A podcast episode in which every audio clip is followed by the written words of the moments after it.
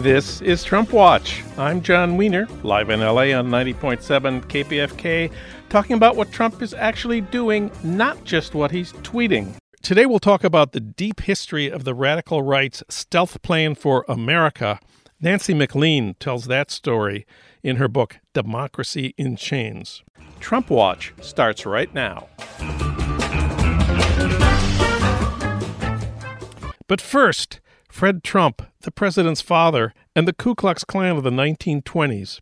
For that, we turn to Linda Gordon. She's an award winning historian who teaches at NYU, and she's the author of many wonderful books, including Dorothea Lange, A Life Beyond Limits, and my all time favorite of hers, The Great Arizona Orphan Abduction. Her new book is The Second Coming of the KKK, the Ku Klux Klan of the 1920s, and the American Political Tradition. We reached her today in New York City. Linda, welcome. Hi, Jon. Glad to be here. Well, the Klan of the 1920s, we're not talking about the Klan of the 1870s right after the Civil War, the terrorist Klan. The Klan of the 20s, where was it? How big was it? And how secret was it? It was huge. They claimed 5 million members. It was all over the northern and western states, much stronger in the north than it had ever been in the south. It was mainly nonviolent, and that doesn't make it less dangerous because precisely its its claim to legitimacy worked to try to legitimate uh, bigotry. And the Klan of the 1870s was a secret underground organization with it 5 million members of the Klan of the 1920s. Uh, was that were they part of a secret underground? They were not secret at all. Uh, although I might point out that the, the terrorist Klan of the South claimed to be secret, but plenty of people knew exactly yes. who uh, who were members. Yes. But the Klan in the North claimed to be entirely law abiding, and for the most part, they were. There were there were uh, many vigilante actions, but the vast majority of members were completely nonviolent, uh, unless you consider their really hysterical, uh, bigoted harangues against Catholics, Jews, people of color, unless you consider that a form of violence the targeting of Catholics and Jews, this is something new in the history of the Klan. I don't think the Klan of the 1870s really cared very much about Catholics and Jews. You're right, absolutely right. The Southern Klan was focused exclusively on African Americans. The the 1920s Klan, in some ways, was a huge backlash against the large waves of immigration that had been coming into the U.S. since the since the 1880s what was really different about that immigration is that very few of those people were Protestants. There were Jews from Eastern Europe, Catholics from Southern Europe, uh, Orthodox, even Muslims for the Near East. And uh, the Klan was uh, an organization that stood for keeping America white, Anglo Saxon, Protestant, and native born. I, I can't help but think of uh, the current uh, president who ran for office uh, on a, on an anti-immigrant platform. It's kind of an unmistakable connection. It is. Uh, it is. I'm sure that anybody who read any part of this book would see the connection yes. immediately. But when you when you look at the two together, the Trump and Trumpism against the Klan, one of the things you see is that bigotry can be uh, chameleon-like and very opportunist. Uh, the Klan uh, tended to adjust its bigotry toward whatever group was uh, available, you might say, in different parts of the country. You know, so we're. Example, yeah, California. Where we, of course, we are in Los Angeles, and and you say that the Klan in Southern California had a, a, a different kind of attitude towards the Catholics than the Klan in other parts of the country. Yes, they were uh, involved in attacking Mexican Americans, and in doing that, they sacrificed their cross the board anti Catholicism and even allied with uh, other non Mexican Catholics. Uh, but it was very strong uh, south of Los Angeles. Uh, for example, Anaheim was uh, considered one of their prizes, and so much so that many people began to refer to it as Klan the police force of Anaheim, what was their relationship to the Klan? Well, you know, law officers in general were the largest single occupational group uh, among Klan membership. And Anaheim was not the only place where the police forces not only included many Klan members, but were really uh, more or less controlled by the Klan. Even, for example, the mayor of Madison, Wisconsin, said that his police force was more or less tied up by the Klan. And in in the cases in which the 1920s Klan did violent vigilante actions, they did so with the absolutely open collusion, excuse me, of the police. Police often deputized Klan members. There were uh, raids against saloons. This was Prohibition era, remember. Raids against saloon in which uniformed cops went along with uniformed Klanspeople. Mm. So this is also something that has overtones for what we see today. You say that police officers were the number one occupation of the Klan. I understand that uh, Protestant ministers were also prominently in- included among the ranks of Klan members. Yeah, the Protestant ministers, uh, the Klan claimed 40,000 the Klan was always exaggerating, so that number seemed to me a little high, but it's very clear that thousands of evangelical Protestant ministers were praising the Klan in their sermons. And because of that, the ministers were a really important uh, recruiting uh, effort for the Klan. The Klan liked to carry out particular ostentatious actions in which they would march in uniform into an evangelical church during a Sunday service, present them with a small cash gift to the great acclaim of the ministers and the congregants often. Uh, in fact, the Klan could be said to have been part of or even a, an instigator of a certain kind of evangelical Christian revival. Mm. Uh, you say they, far from being an underground secret organization, they were open, they had millions of members, and they were uh, political. They participated in mainstream politics. How, how successful were they? They were extremely successful, and this is what shows that their uh, decision to go legit uh, paid off.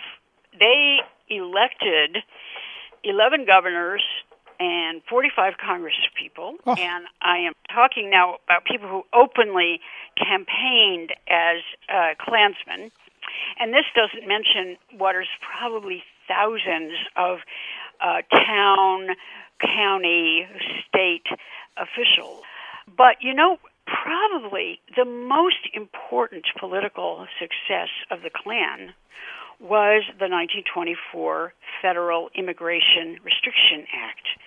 This was the first time that there was a uh, restriction of immigration into the United States, and that piece of legislation installed into law exactly the Klan's hierarchy of the races, or as they would call it, or the ethnic groups from uh, the Nordics, who were allegedly superior uh, down through the so- supposedly inferior Eastern and Southern Europeans.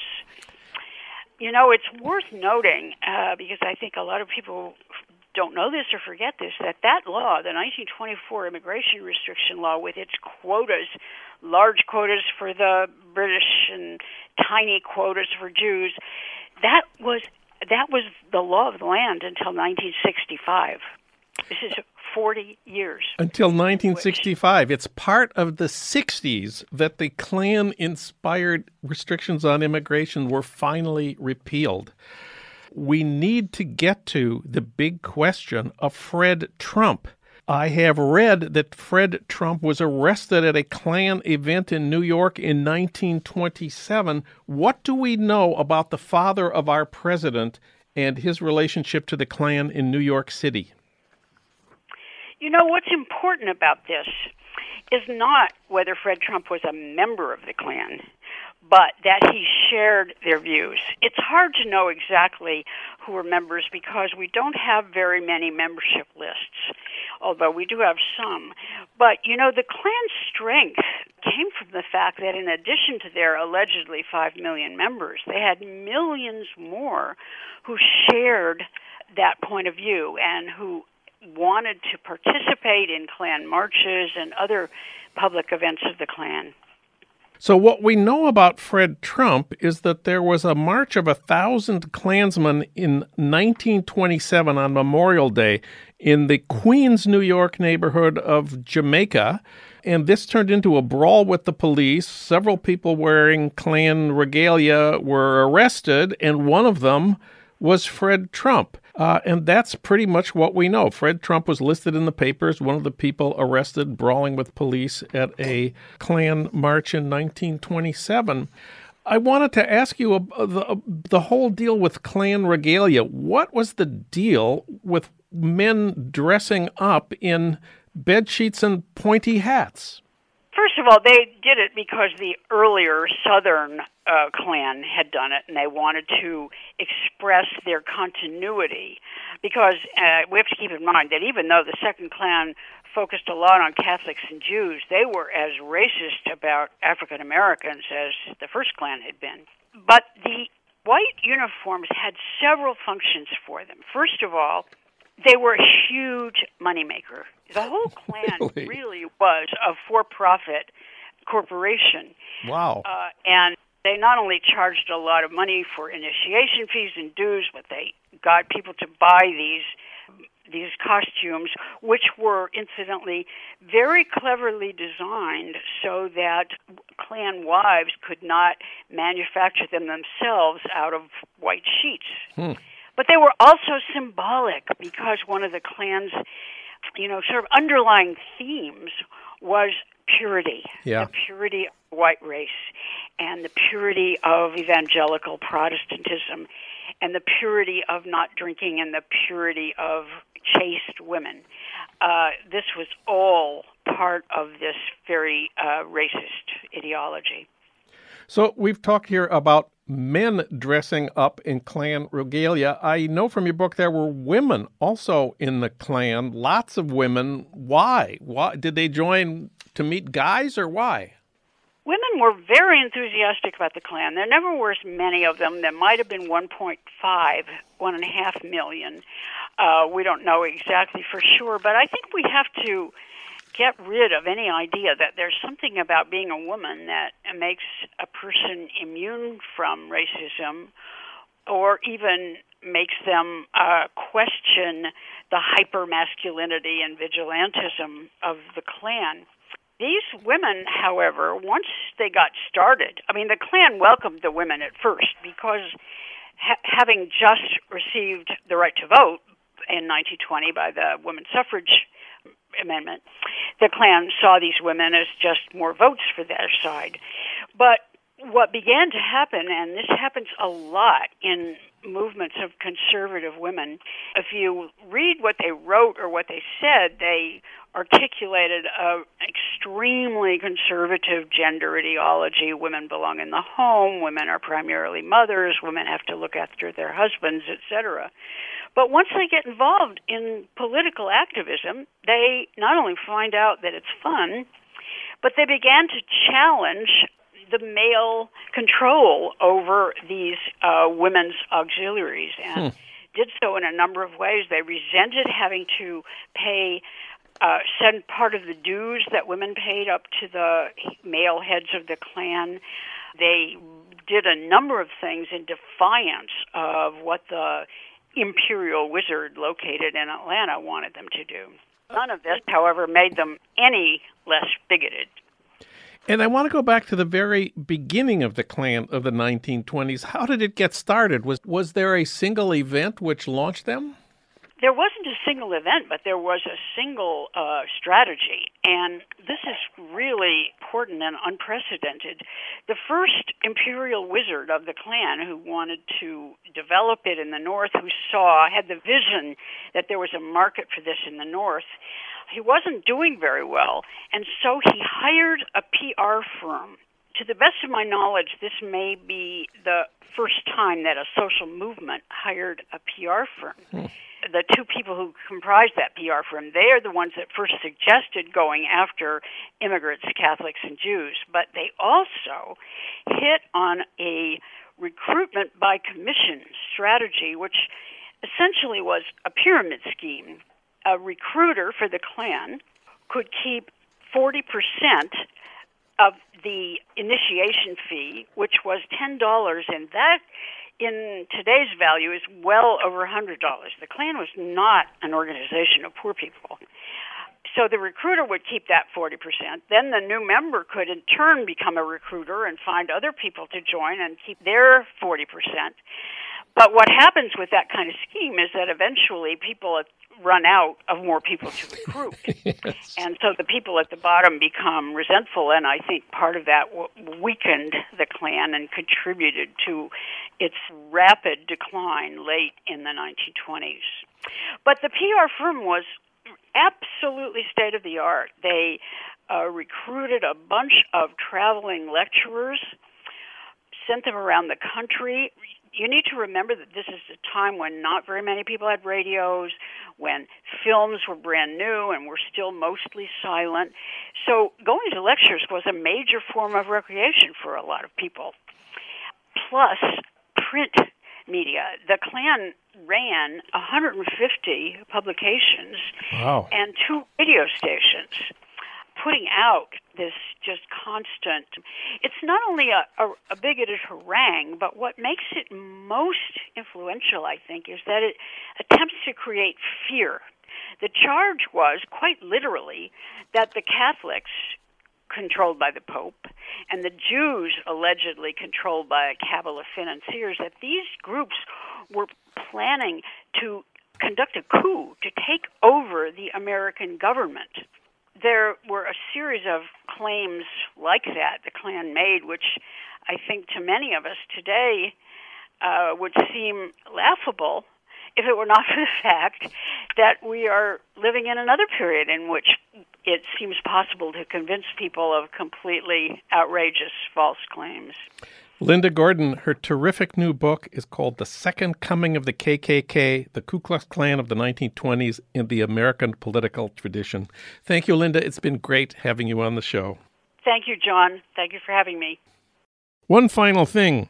You can read about Linda Gordon's The Second Coming of the KKK in the new issue of The Nation, where it's reviewed by historian Kevin Kruse. He says the book captures how white supremacy has long been part of our political mainstream.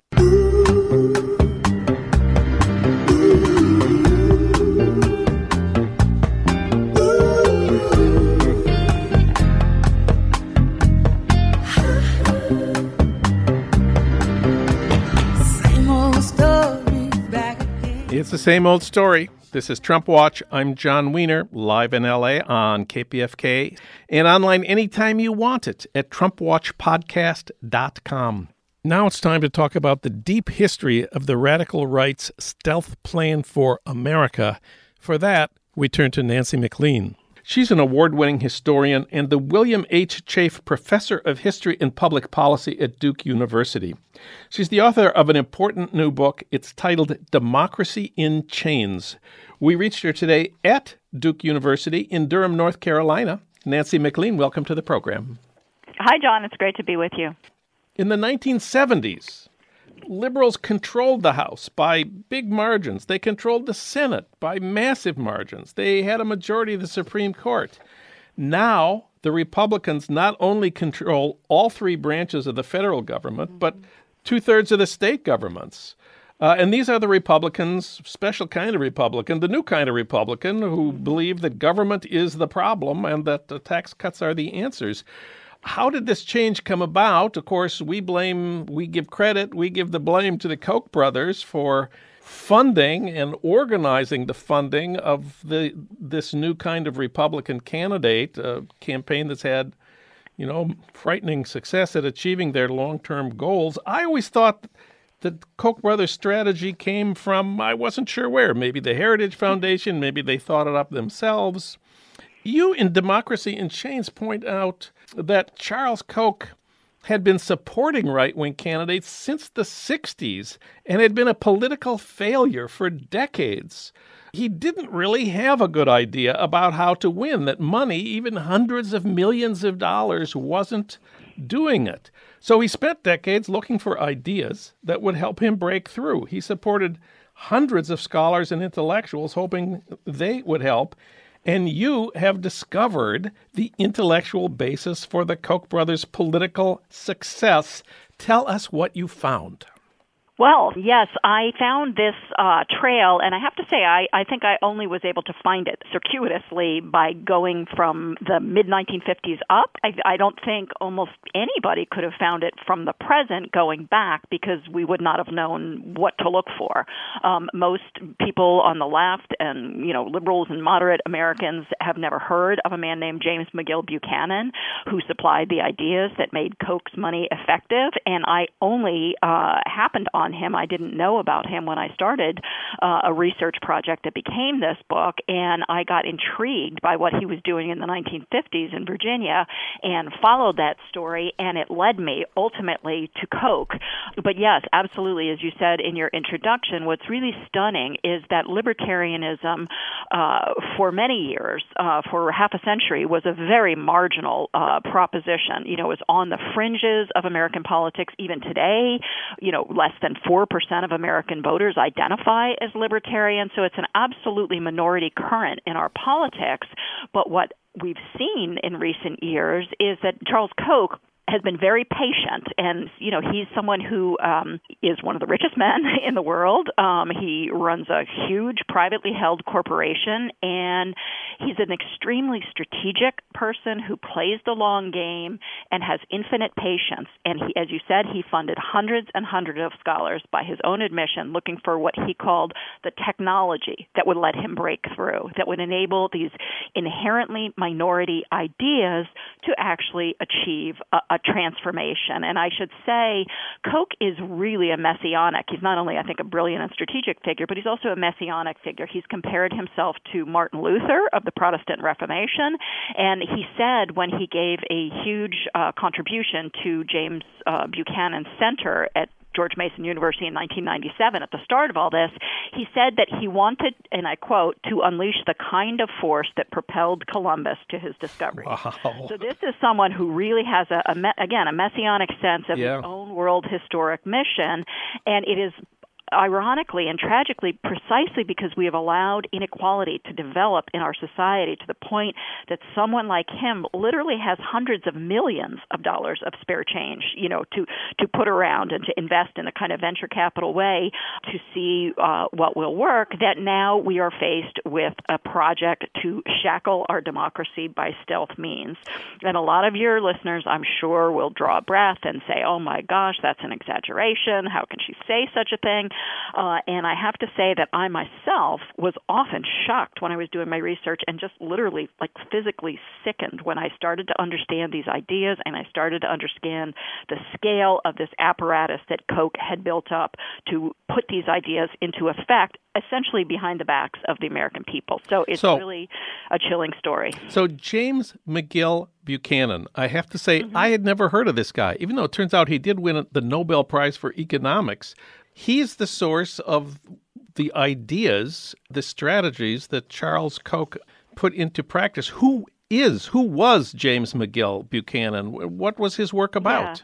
He was born in Tennessee in 1919, was the only, in fact, Southerner uh, to win the Nobel Prize at the time that he won it. He worked in Southern institutions most of his life, and he came through the University of Chicago, where he worked with Frank Knight and Milton Friedman and other people who were part of what the Mont Pelerin Society project that some of your listeners may have heard about, but basically this kind of ultra free market, kind of fundamentalist, some would call it neoliberal, transnational grouping that began in 1947 and so Buchanan was very much part of that milieu. But what he did that was distinctive from others is that he used that economic toolkit to analyze politics. and he developed an approach uh, that is called public choice in its broadest catchment. And there are some liberals who, who you know work in the public choice tradition, I should say. But his specific variant came to be called Virginia political economy. And he said at the outset that that when he set to work at mid-century, um, you know, it was the time that Keynesian economics were dominant. You know, labor unions were very much accepted. All kinds of collective behavior was widely accepted and understood as legitimate because people believed that you needed countervailing power to the massive corporations that had developed in American society. Well, Buchanan did not see things like that. He was a libertarian individualist. He disdained of collective power. He did not believe that anybody thought about the common good or the collective good. So he actually said that his mission was, and this was his verb, to tear down the idea of public interest that that prevailed uh, in the late 1950s. And what he did to do that was to, uh, as economists would say, model political actors as the Chicago School did market actors. So to say that no matter what anybody said, they were actually seeking their own self interest.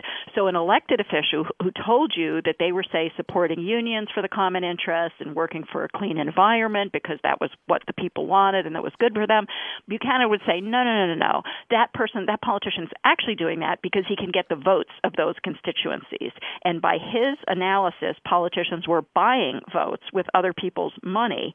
And so he came to view the entire enterprise as illegitimate and to say that we needed a constitutional revolution to stop it. But Charles Koch picked up these ideas and is actually pushing not only for radical changes applying uh, Buchanan's ideas, but uh, in, in policies um, to undermine unions, to privatize Social Security and Medicare, to suppress votes, to gerrymander on a massive scale, all of those kinds of things. But ultimately, what those those uh, those policy changes are enabling is a radical change in our fundamental national rule book, and that is the Constitution.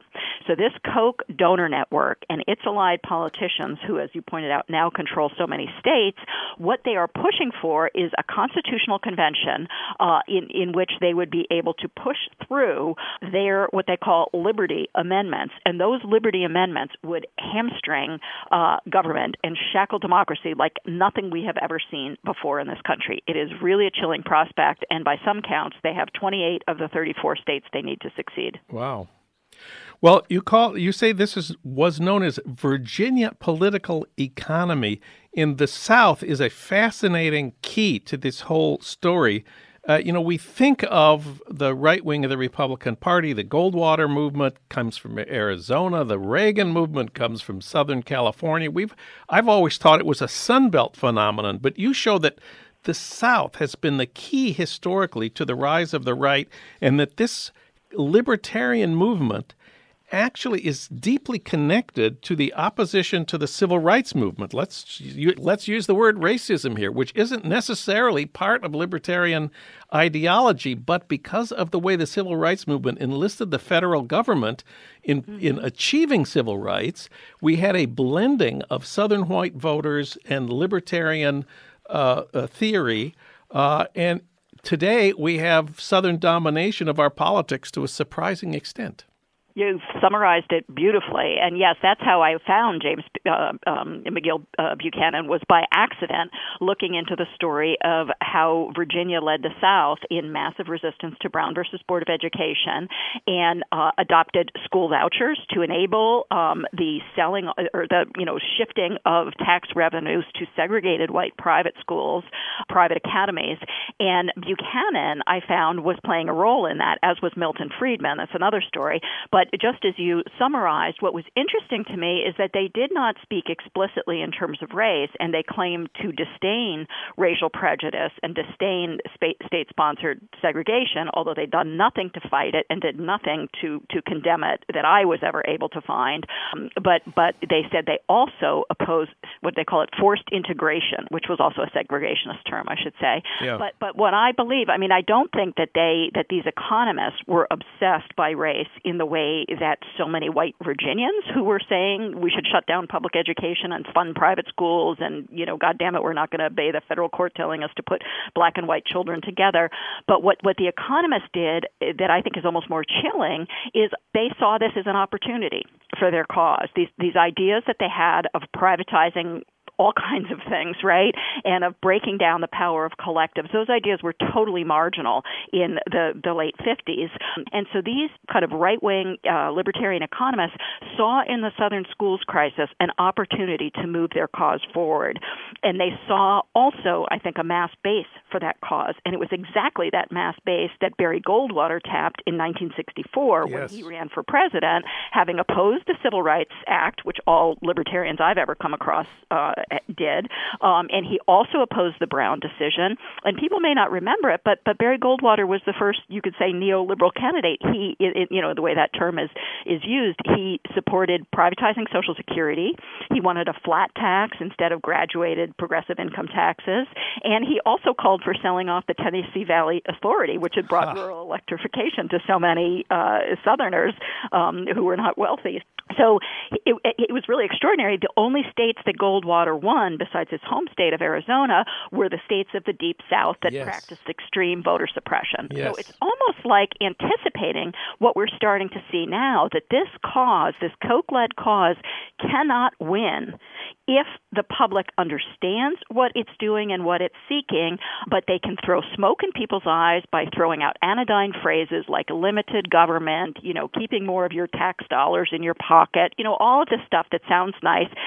But meanwhile, they're pushing for things that nobody wants, like privatizing Social Security and Medicare, like pushing through that god awful health uh, care bill that most Republicans didn't want, you know. So all of these things uh, they're doing, but they also understand that to do it, they need to suppress the vote. Hence, they have encouraged this what they know to be a lie from you know systematic research. There is no significant voter fraud in America, and yet they're suppressing the votes of up to 6 million Americans by some counts, and these extreme gerrymanders that, just as in the 1950s, overrepresent rural conservative interests and underrepresent urban and suburban interests. And it's very interesting. In fact, the massive resistance legislation that Virginia passed in 1956 would not have passed if they did not have gerrymandering that overrepresented rural conservative uh-huh. districts. So it's almost like we're just just going back to that that time. And in fact, I think that is the model of liberty that this Koch donor network really wants. Is what you saw in Virginia at mid-century, minus the segregation. Let's talk about Trump. Trump is not a libertarian. At least he certainly did not run as a libertarian, and that's the reason the Koch brothers did not support Trump for president. Trump was against free trade. He promised a national health care program that he said would be terrific. He said he would protect Social Security and Medicare. In fact, he called the Republicans during the, those Republican debates during the primaries, he called the Republicans who the Koch brothers supported as puppets. Trump was yes. not a libertarian right winger. Uh, the mm-hmm. Koch brothers did not support him for president. Where do we stand right now between the? How are the Koch brothers getting along with yeah. Trump right now?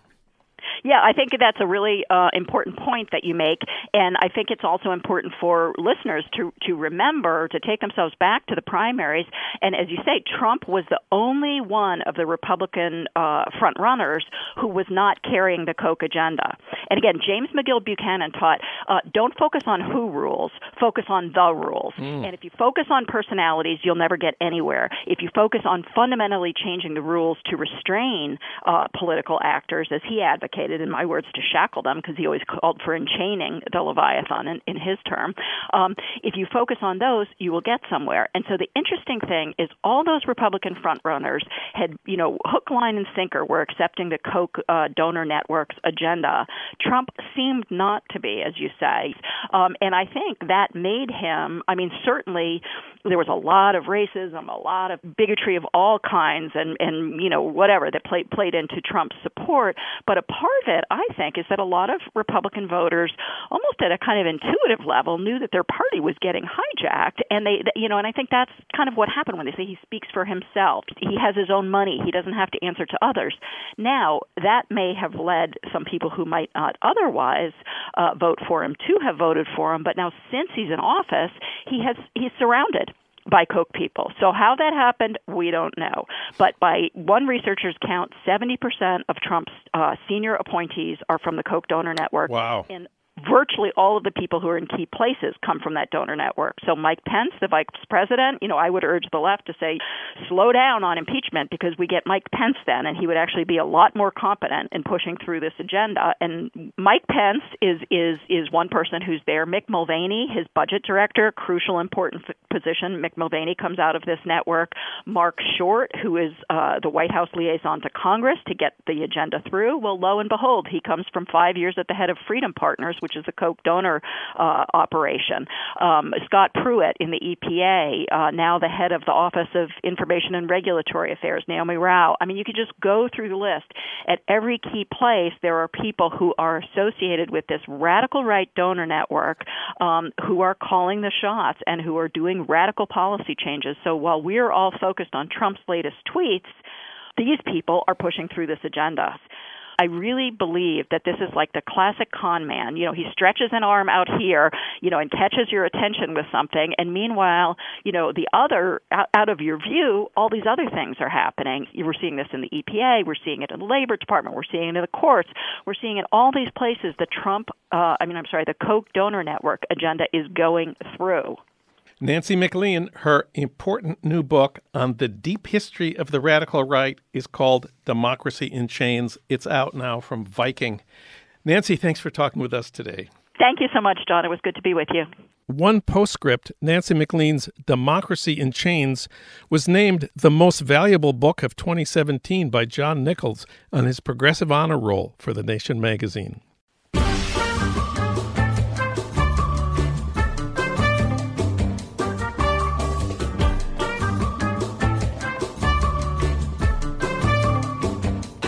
That's it for today's Trump Watch.